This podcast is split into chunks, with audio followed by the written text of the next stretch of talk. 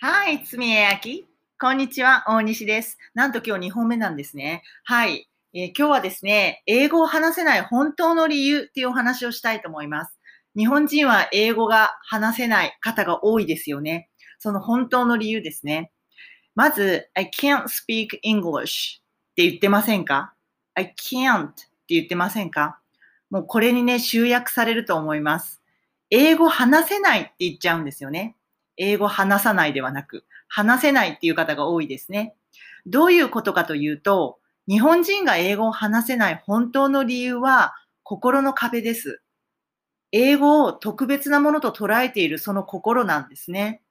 だから、英語話せないという言葉になるんだと思います。英語話せないじゃなくて、英語話さないだけなんですけど、日本人だから基本スペックに英語はないので、それは当たり前なんですね。英語はコミュニケーションの手段に過ぎないんですね。なので、そのコミュニケーションの手段に過ぎない英語に can't を使う必要はないんですね。I can't speak English 英語を話せないではなく I don't speak English 英語を話さないなんですよね、本来は。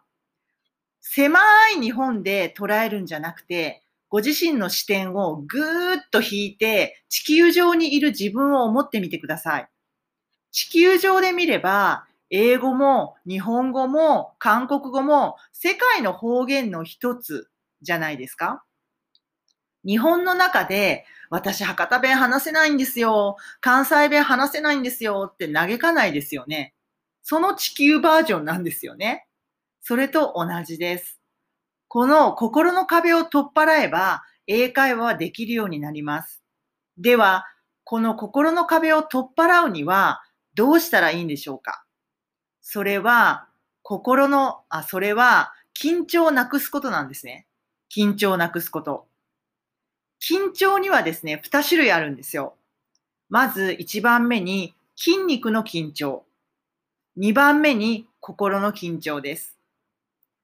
筋肉の緊張と心の緊張。そして、これには順番があります。1番目の筋肉の緊張がなくなった後に、2番の心の緊張がなくなるんです。これ逆じゃないんですね。筋肉の緊張がなくなった後に、心の緊張がなくなるんです。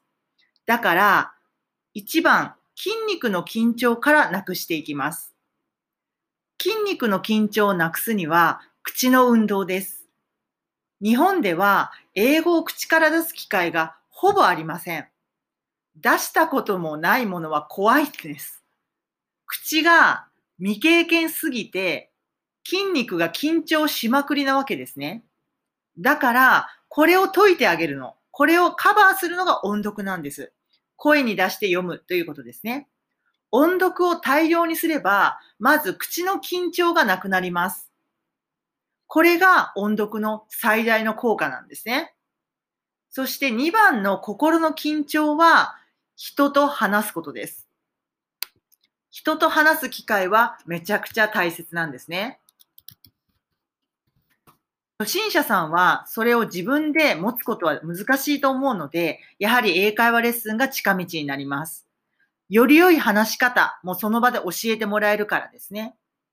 ですが、ここで重要なことは、1の筋肉の緊張がなくならないままに、2の心の緊張はなくならないということです。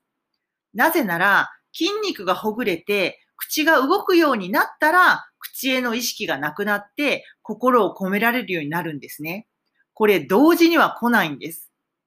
なので、自分の口に一生懸命なまま、心を込めて話すってことはできないんですよね。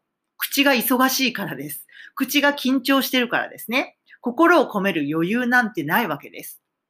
英語を話すときに頭が真っ白になるというのは当たり前の現象です。